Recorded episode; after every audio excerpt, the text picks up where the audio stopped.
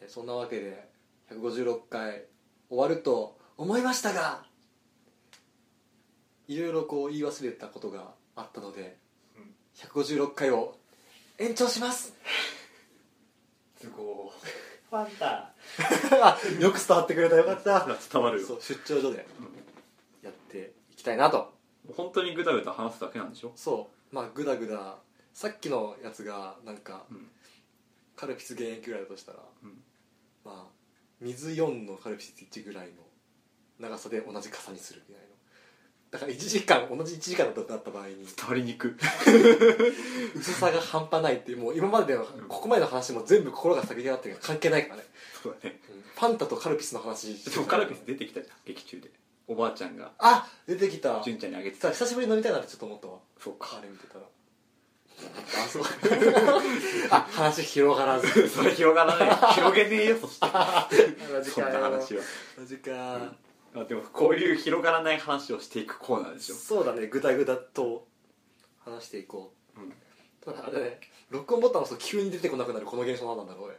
それなんていう二線現象二千そうなんだよねなんかね他のポッドキャストの人たちって結構のびのび話してるんだよねまあ言うこととか決めてあとは自由って感じなんじゃないの知らんけどいやーそうなのかな、それかもう相当トークスキルがあるかだ俺ら過剰書きにすることすらも嫌ってるからねってもうそうするとめっちゃ長くなるんだもんそうなんだよね話しまあそんな話はいいよええそうだねそう青春の向こうの話をしようあ分かった そう劇中のミュージカルの名前が「うん青春の向こうずね」っていうそうだね何なのこれっていう話だよねまあ作品の中でもセリフツッコミ入ってたけどね全然関係ないだろうって俺単純にさ、んなんかその青春って甘酸っぱいじゃないけどさ、まあ、ん青春ってちょっといちょっぴり痛いよねっていう意味で、向こうずね蹴られると痛いっていうさ、いやだとしてもさうんだとしてもね100歩譲ってそうだとしてもえーうんそうかセンス独特すぎるでしょまあ確かに、どうせ純純ちゃんで調子つけたのちゃんあそう俺さ純ちゃんうのん変態っぷりをは全然話してなかったなとか思ってさ、変態プリうんじゃああのまずさこの子さ、うんまあ、割と終盤まで、うん携帯でしか物事喋れないんだよねそうそうだね携帯でコミュニケーションを取るあそうそう文字打ってねであのスマホとガラケーってあの他の人たちみんなスマホスマホ持ってるんだけどそあのそそううですね純ちゃんだけガラケーでさ、ううんなんかガラケーのね打つ速度がねうんマジで速くてうんすあのデュラララのセルティかよっていうぐらい速かったからセルティスマホだけどね確かにじゃあスマホってからあれタブレット的みなそうミニ、うミニパソコンみたいなさそうだねスライドさせて打てるじゃんはいキーボー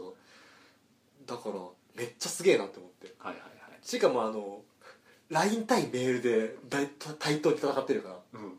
あこの人のボタン押しスキル半端ねえなと多分親指筋めっちゃすげえんだろうなと思ってまあでも言ったら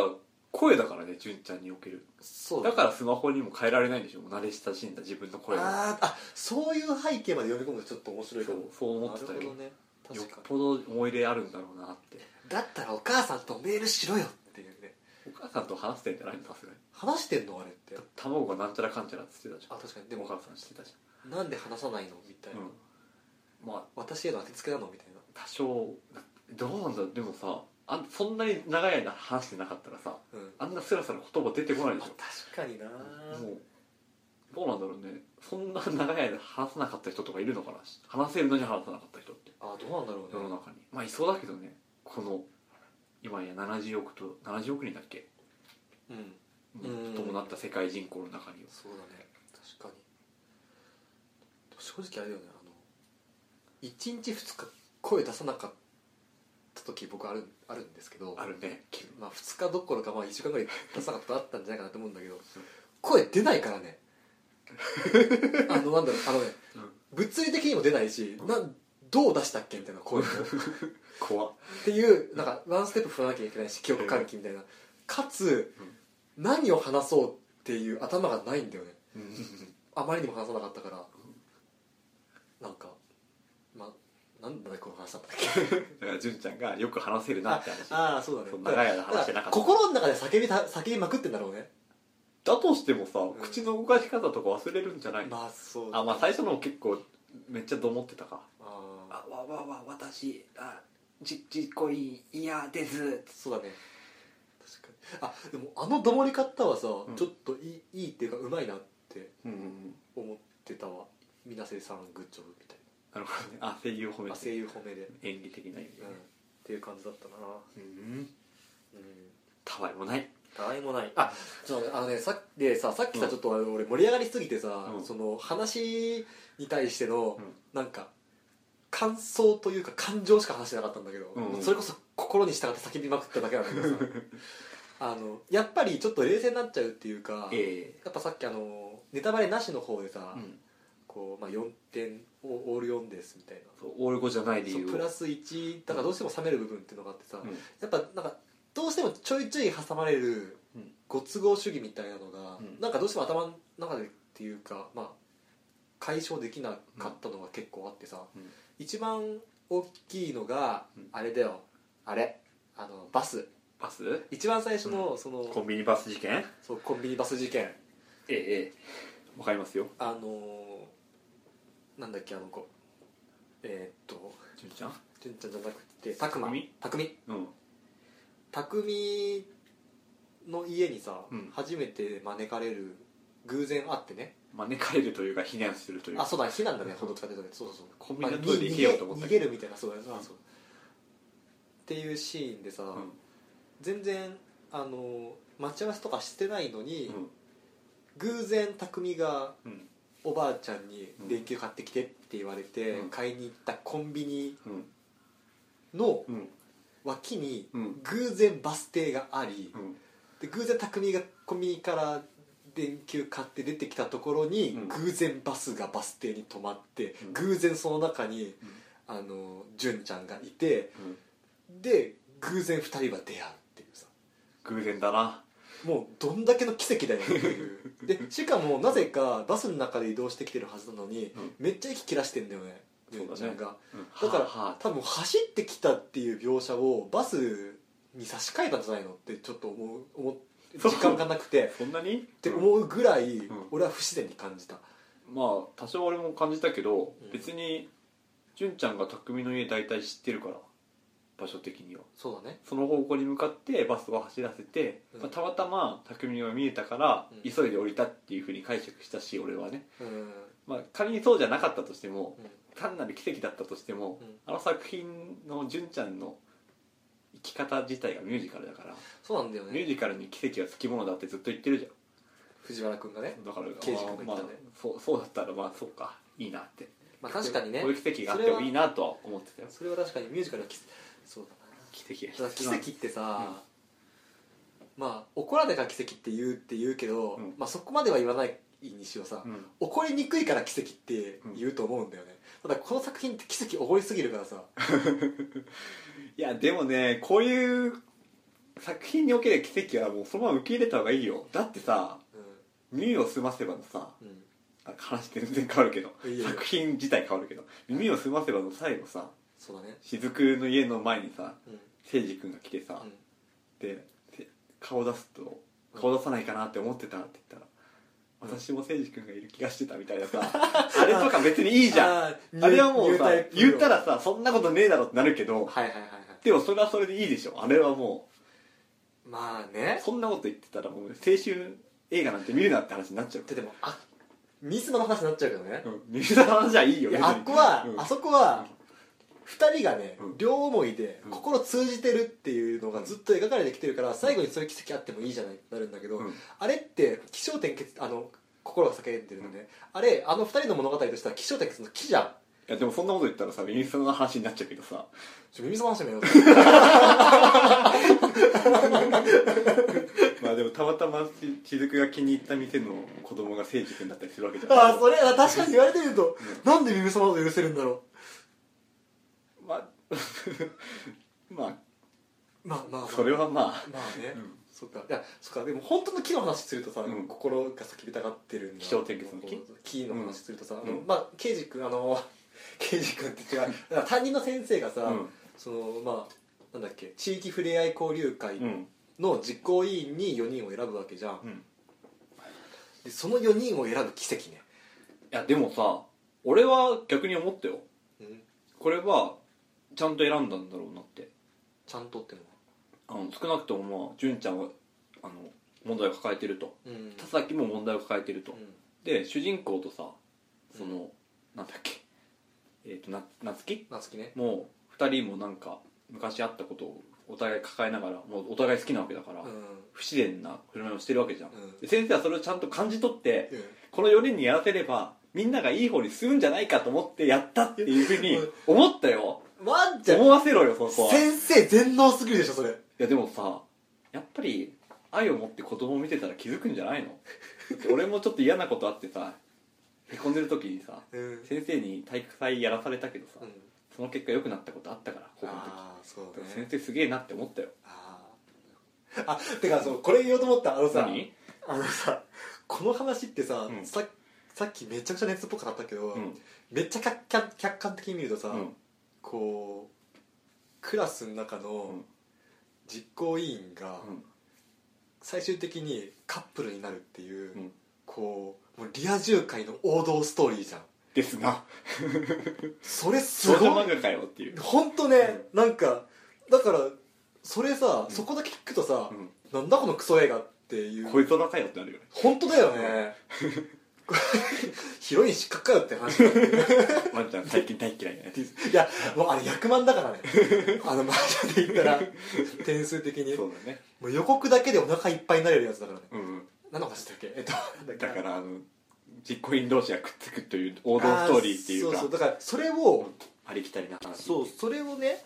ちゃんとこうあっこまでうん「よかったね純ちゃん」っていうさうん、うん、話にできるだけでもすごいなっていおうお俺俺もそれは思っただ思って少女漫画だったら「はいはい」ってなるうなるよね、なのに何が違うんだろうね、なんだろまあ難しいなそれを解き明かすのはちょっと時間が必要かもしれうそうだ ねんもう10回ぐらい見ないとそんなにだって隠されたメッセージとかじゃないんだもんああ結果そうなったっていう話をだって全然意識してなかったからねワンちゃんに言われるまでそのあマジで実行委員同士がくっつくなんていう話だよねって言われるまであ言われればそんなありきたりすぎるクソみたいな設定だって言われた後に気づ いたからそうなんだよなだってね、うんしかもそのさ実行委員のやつらが、まあ、色恋沙汰を通してさ個人個人のアイデンティティの問題に直面するなんてさ少女漫画のお,、お家芸でしょそうだねそうなんか三角関係があってねそうそうそうそうそうそうそうそうなのにねうわすごいと思うよだからやっぱ岡田真理すごいんだなってこういうの書かせたら、まあなのかもしんないね、そう思いましたねえええええ本領発揮というかなんというかえうんそんなとこじゃねそうだなああともう一個言っていい全然話変わるけどいいよ匠のうんピアノの腕がすごすぎて、あ俺はちょっと引いた、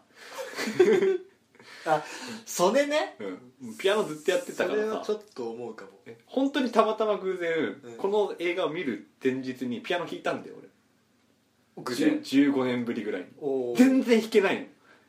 なるほど昔簡単に弾けてたような曲でもうんなのに匠はいきなりそのピアノやめて、まあ、しばらく経ってる埃がないのもあおばあちゃんが掃除してんのかっていうところだからさそうだねしばらく全然あの部屋に入ってないこともわかるじゃんうんわかるわかなるのにいきなり弾いたりさそうだねあの時代さ右と左とでさ別々の旋律を弾くとかさ、そうだね最終的にねうんはいひ左手でヒソを弾いてうん右手でオーバーザレインブ弾くわけじゃんはいあんな系統ねできないんだよ普通はねそ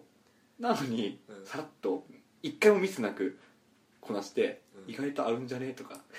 そのできたことに対する安堵じゃなくて意外と合ったことに対する安堵を発するあの匠のあーピアノスペックいやーやばいわいたねうん秩父のモーツァルトがいたよマジで ね振動だと思うよ俺結構ガチでピアノやってたけどできないもん多分ガチでやってた頃ですらできないもんいきなり初見の曲を2つで合わせるとかうん、だよね、うん確かに天才すぎるわって思ってたそうか、いや俺やってなくても、うんあここいつすげえなって思ってたからけど、うんやっぱやってる人からするとやっぱもっとすごいんだねわかんあまあ本当の天才からしたら分かんないけどねああーの4月は君の嘘の構成とかからしたら当然できて当然なのかもしれないけど、まあ、凡人である俺からしたらすごすぎるって思って確たかになそうかもうんうんそうだねそんなとこかまだいっぱいあるけどね言いたいことあはマ、ジでうん、いいよいいよどんどんどうぞ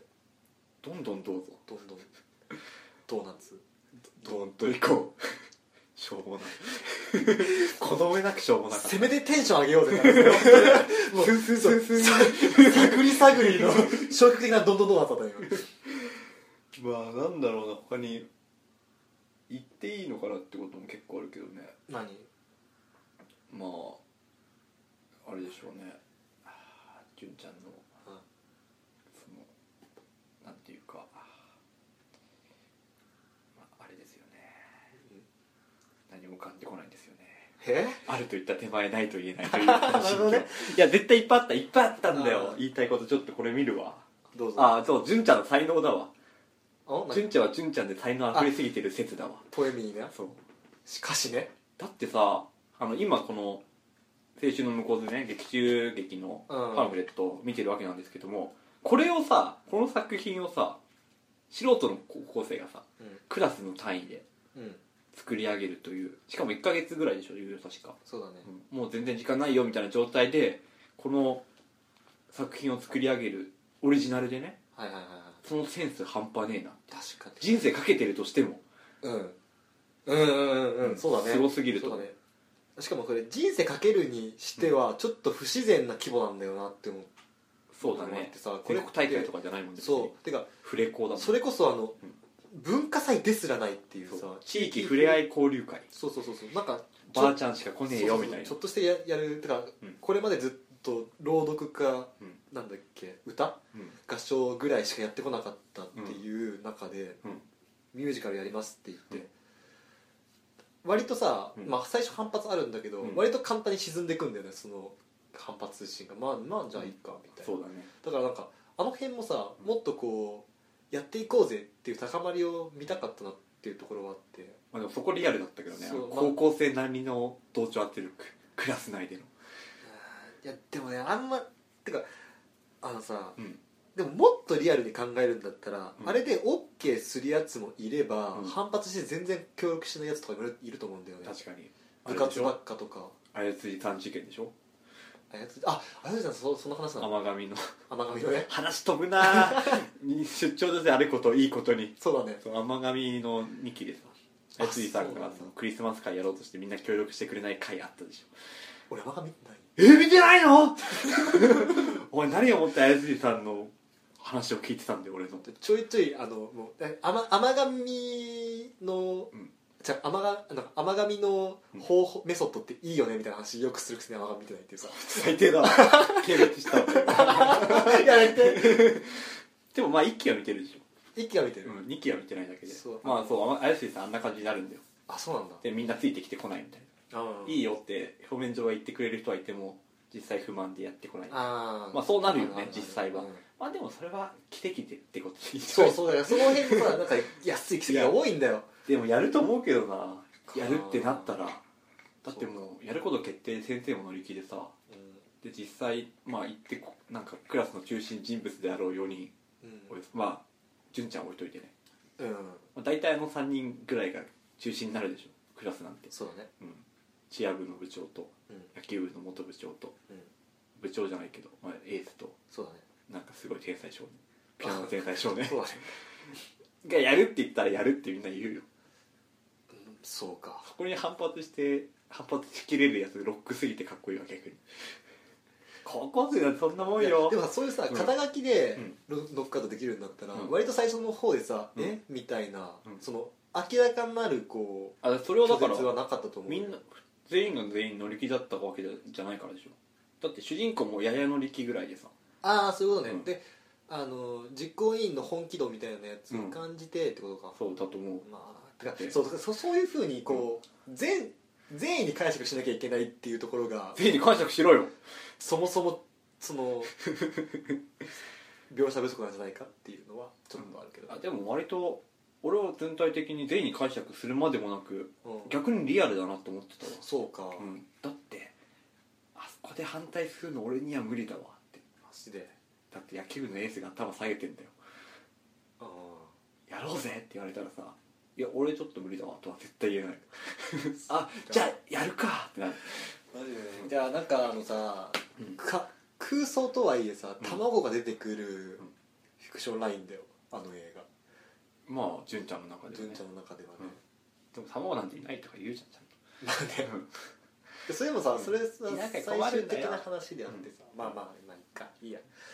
そうだな純ちゃん視点でそんなこと言ったらよっぽどいや実際ただあれはただの妄想なわけでしょ妄想だねだからうんでまあいいじゃんあ妄の花想よりで全すら然ないリアリティがあるまあそうだねじゃないと思いますけどメンバーメンバまあーあの花花火飛ばすしね夏のね あれって資格いるんじゃないのっていまだに思ってる あの規模の花火あの花は後半に行くにつれて無理やり感が増しててちょっと嫌だったのはうんまあ、あれでしょ24時間テレビ的な無理やりうそう まあももうう違う違うからあの花は嫌って番組じゃないからこれああそうそうだねまあだから、まあ、純ちゃんと匠の才能すげえなって思ってたよしかもまああれだしね田崎も甲子園に無名校を連れて行けるだけの才能を持ってた男だしそうだねいやだからさ、うんみんなみんなギフトを得ているやつらが主人公でそいつらがカカポーになるっていう話なんだよこれは純ちゃんと田崎がくっつくかどうかに関して俺はちょっとあーいやでもときめいてんだよ純ちゃんのあの顔はそれはだって告白されるの初めての経験なんでしょだから恋に恋しちゃった かまあでもくっついてもいいと思うけどそうだねいや玉木にはね幸せになってほしいよまあ純ちゃんとつながあのつながるじゃねえやあのくっつくくっつかない限りはつながる迎え人間かなっていうおお城行っちゃうのかなだからさ俺もちょっとあのさ、ん俺の地元の話なんだけど、うん学校とラブホのさ、うん距離って相当離れうち離れてたんだよねまあ、そもそもラブホ少なかったんでしょ少なかっただいぶ山奥とかに行かないとないような場所だったからさ、んだからお城みたいなあんなこうラブホラブホしたラブホさ、ん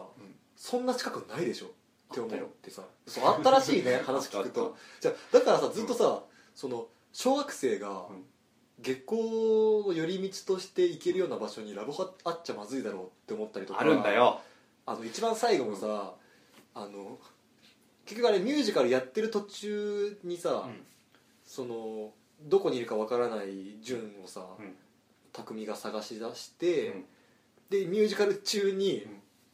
こう説得して、うんでミュージカル中に帰ってくるっていう行動をうんできるかいって思っててできるんだよ近いんだよ多分めちゃくちゃ近いんだよ高校とで俺ずっと思ってたけどねそうなんだ最初から、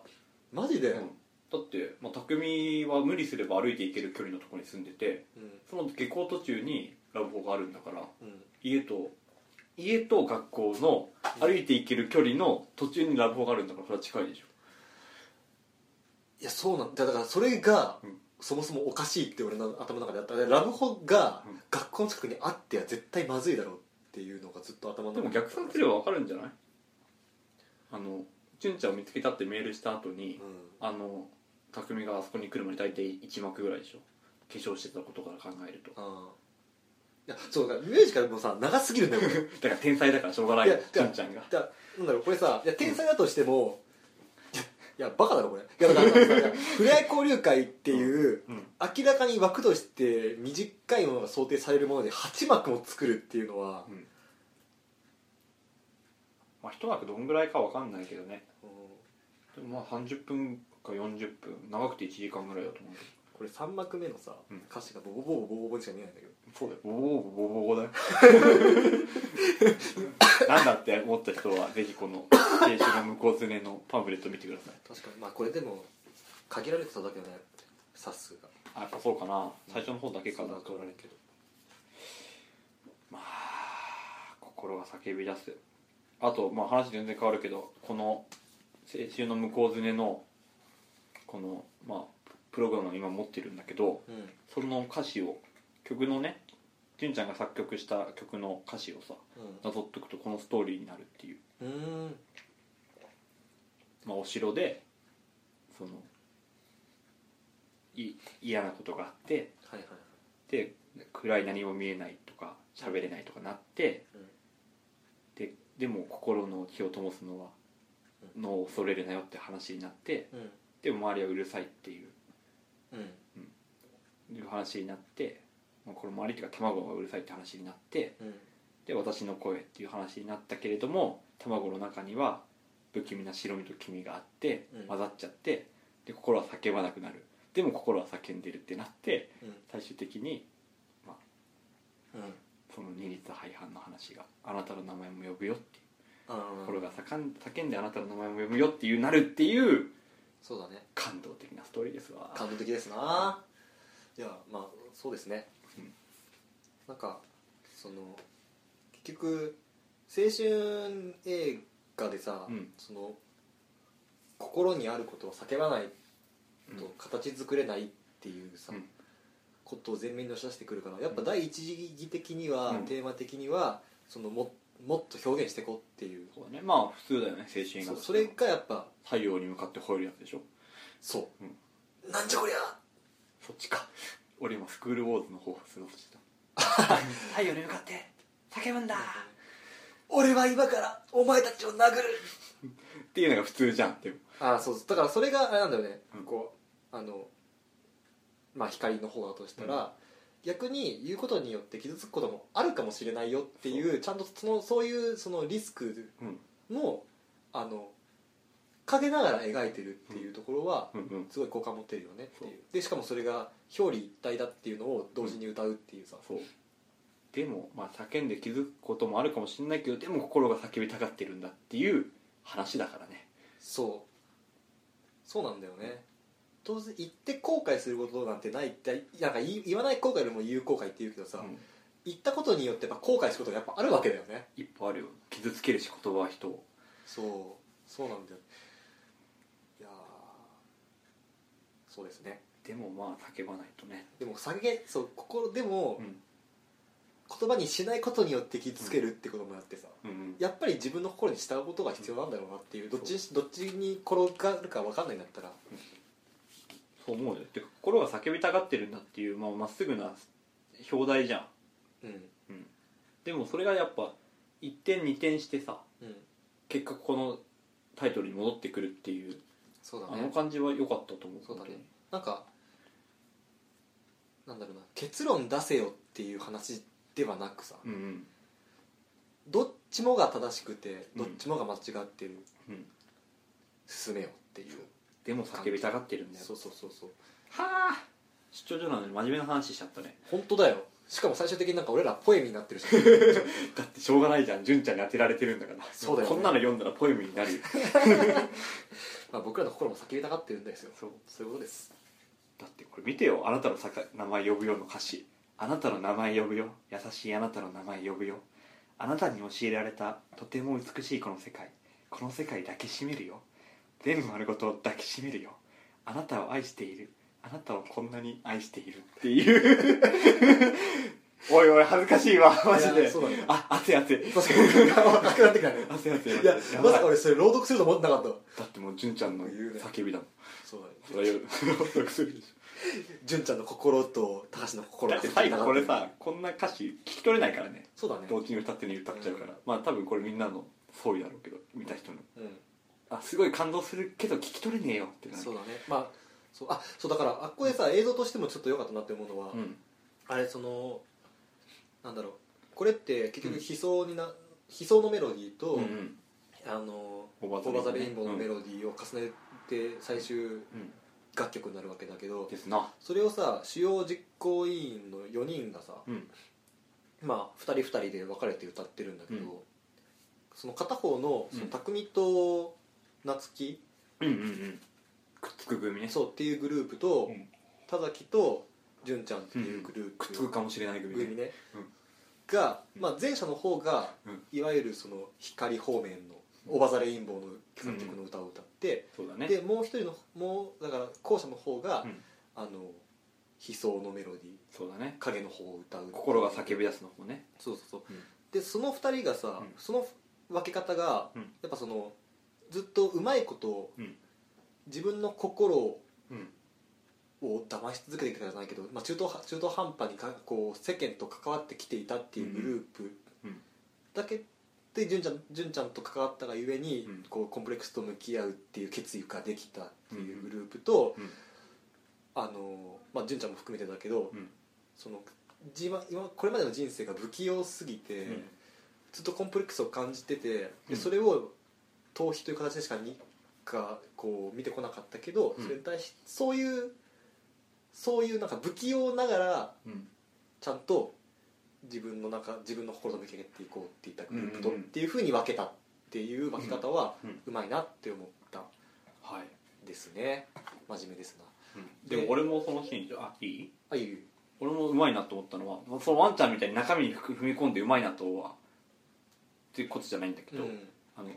キャストがさ発表された時にさ、うあのミトさんん夏希ちゃんだけさ、うん入ってないじゃんメインにうんうんうんうんうんうんうなんんか一個下にいるじゃんこれで言うと振り付けとかさ、そうだねうんああ確かになのに、まあ、あの、まあ、アクシデントを挟むことによってはいはいはい最終的にあの4人が全員並んだっていうのはうんうまいなと思っただから俺なんか一人だけ仲間外れなのがかわいそうだなって、まあ、最後さ並ぶ様子見え目に浮かぶわけじゃん、うんありがとうございましたの時に3人がうんそこに夏希ちゃんいないわけじゃん本来そうだねだけどあのストーリーにしになったからこそ、うん4人が並んで太鼓歌って「ありがとうございました」ってできたっていう流れを確かにそう自然に組み込んだのはすごいなって思った確かにちょっとハラハラしてたからねしかもあのあれだからね純ちゃんが、うんまあおかげっていうとあれかもしれないんだけどさうん純、ちゃんがうん逃げたおかげで、うんうんあの夏希はうん自分のコンプレックスと向き合うっていそうだうね描写が入るわけじゃん、そうですな私もそういうのやめるっていうふううんになるっていうのでそこでちゃんとその主要人物に格上げがそこでなされるっていなうされましたな、そうだねだからそれまでずっとなんかいい,、まあ、いいこぶってるキャラ付けだったものそがねなんかやっと周りを気にしてねそうそうそう心を押し殺していたそうそれがちゃんとこう人として描写されたっていう、その結果の最後のリア充感かいやー本当ねちゃんと聞くからちゃんと言ってっていやー 甘酸っぱい俺マジであれみたいになってたわ何あのナタギみたいになってナタギみたいになってたわ まあ言ったぜって やれやれだぜみたいな感じになってたあーんだっけわマイ最後マイケルみたいなやつそうそうそうまあ忘れたけど、なんだっけえまあまああんな感じになってましたよーなるほどねういやわー最後のシーンマジでもうニヤニヤしてたわー確かにそうだそうまああとあと、うん一つだけちょっとだけちょっと不満を言うんだったらおそのまた不満があるのかそうさ最後のあの、うん二人で歌うシーンうんがさ、うんそもそもあのその「悲壮」と「わざ貧乏」っていう、同じあの別々の歌をうん同じタイミングで歌うから、うん二人が歌うことがせ相当あの想定されてるはずなんだけどその、うんこの楽曲自体がそうだねただ、うんその二人の少女っていう設定自体が、まあハプニングでねハプニングで生まれたものだから、そうだねそれがなんかあたかも想定されていた楽曲に合致するようになってるのがちょっと納得いかないなとは思うんだけまあまあまあまあどまあそれはいくらでも理由はつけられるからう、んうんまあ単純にちょっと俺はそれはそこが引っかかったなってだけだよっていう、うんまあ難癖難癖のレベルだねこれはね、結果良くなったけどねそうだねうん、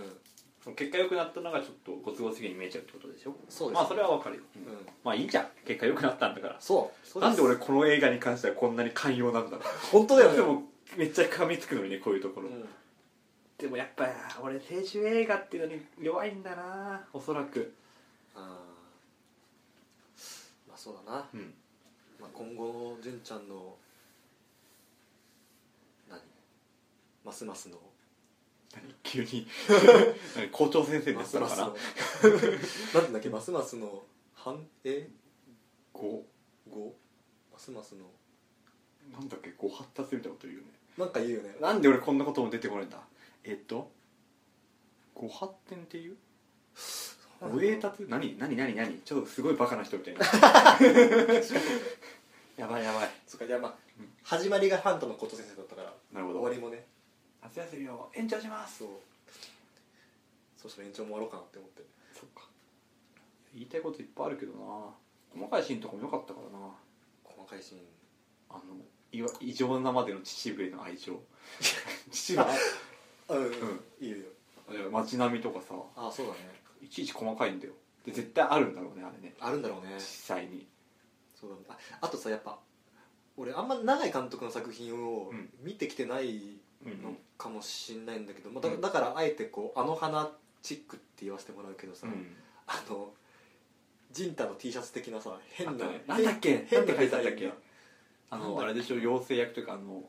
あそうそうそう DTM 部のうん過去仮のどっちかが私服でさ、うんなんか人体 T シャツ着て熊殺しだあ熊殺しひらがなでねうん 思った思った縦にうんとか、うんあとあのー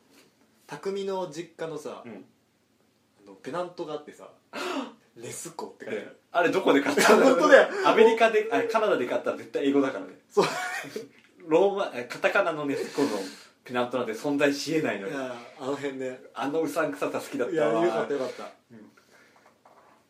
そうあれはねどっかで言い言いたいと思ってたわネスコっていうペナントねうんネスコっていうあれをね買ってきて貼るセンスはねそれどこで売ってるのこの世のいや売ってんのあれいや仮に売ってるとしてだよあー日本じゃ売ってないじゃんネスコのペナントなんてだろうねでもカナダにもさカナダでネスコ確かあまあ分かんないけどその場所は絶対英語圏なわけじゃんうんそうだねでで多多分分あイギリスだっけネスコっててかペナントっていつださろう世界にあるのあるあるそれはあるよそれはあるそれはある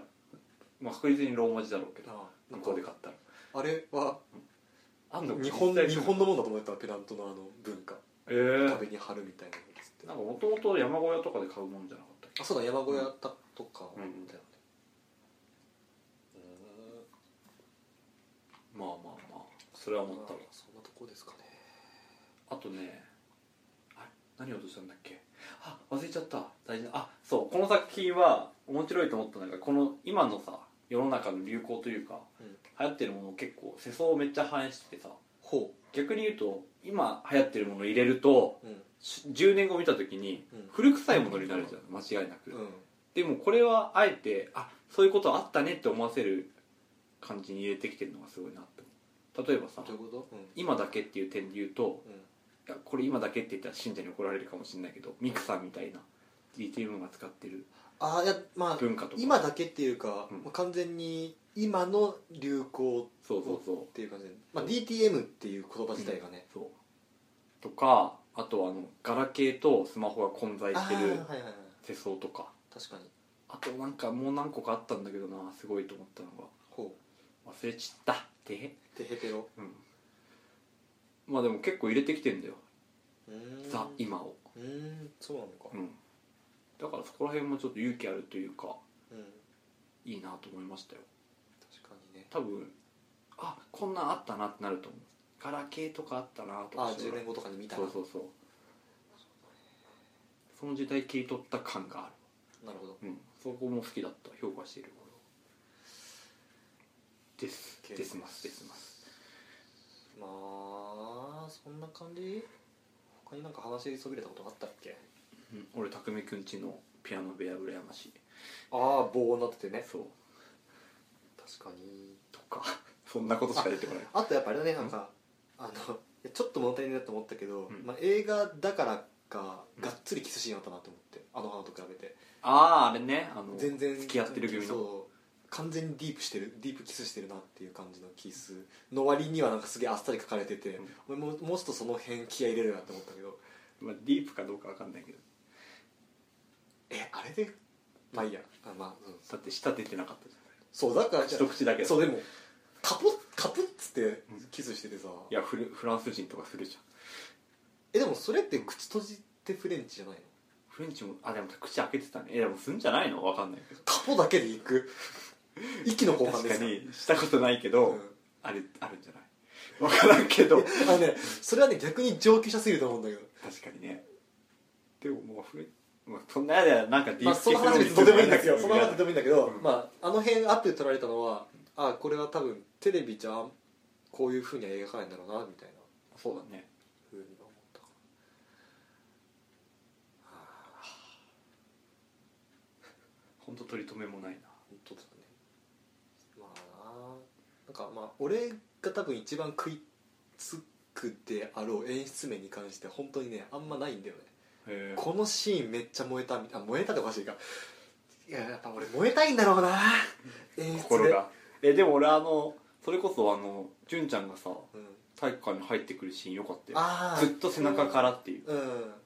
確かに背中で語るんでしょ、そうそうそうライトがどんどん当たっててさうん、であれもアドリブなわけじゃんライト当てるのそうだねあ当てろっつって、であの感じとかも熱いと思ってでも純ちゃんはずんずん突き歌いながら突き進んでくるっていうそうだねあの純ちゃんがそういいだじねゃないですか思いましたよ確かその後のさなんかネタ話みたいなのあるじゃんえその急に純ちゃん来ることになってはいはいはいどう対応しようみたいなさ舞台裏を映すのああうん階層的に、うんあの感じとかもザ日本の文化っぽくてああそうだなそうなんか半分呆れながらもうん半分熱くなってた、めちゃくちゃはドラマとかよくあるじゃんうん実はこうだったんですよか、いはいはいうんうんうんうんうんその感じとかもまあお決まりっちゃお決まりなんだけど、はいはいはいまあでもあのお決まりなんかやっぱさあのシーンとかも盛り上がらないし、あれだよねちゃんとあのそういうそういうのがあったんだろうなっていうのは元から予想できるようなうんうんうんフラグは立ってたから、そうそうだからもうあえてあっさりでもよかったんだけどねそうだねまあでもあえて入れてきてねそう田崎のスマホケースのセンスのなさね ドクロって炎と黒ってほのドクロ T シャツもそそううだ あーあいつこじらせてんなって思ってたけどねなんだろうなこれ言ったら本当怒られると思うけど、うん野球部そう いうイメージだそれは怒るわいや大丈夫俺あれだからサッカー部に対してもそのイメージあるサッカー部もうちょっと気使ってるよいだやってどう絶せ対マジョリティ部活なんてそんなもんなんだよいやでも野球部の人たちって無駄にさ眉毛細くしたりするじゃ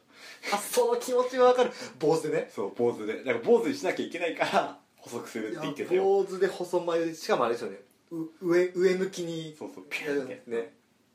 ちょっと俺は理解できなやいやめようちょっとねそれはね、うん完全に偏見リスになってるから知ってるけどでもこれ愛してるという意味でもそうあだって普通に友達も多かったし野球ああまあそうか、うんそうだね謝ってすいませんでした 本当すいませんでしたいいやや本なんかねよくないねこ当れ今高橋もそこをっていうの許してあげてくださいなんだろうな野球とは多少対立してたからあそういうのもあるのかもしれないあるねまあ、俺はねうん、俺も多少今暴言吐いたけど、うん、マジョリティに対する嫉妬がある なんか俺俺も俺も楽しいしたいみたいなサッカーすればよかったのに俺ねもうだから球技に全く触れてこなかったからさ、うん球技に対するコンプレックスはものすごいんだよ ねそう絶対誘っても来ないしねでもうん無理フットサルやろうぜとか言っても絶対無理真剣な人殺す目で断る からお前最悪殺すぞって あすいませんってねそう、うん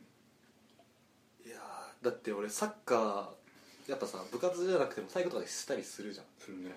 あの俺トーキックしかできなかったからねトーキックのみ がキックだと思ってたから、そうかでもトーキックって実はあれできる人超上級者だからいや一番難しいキできッてクだなかいできてないんだよらあできてない マシンで取られないから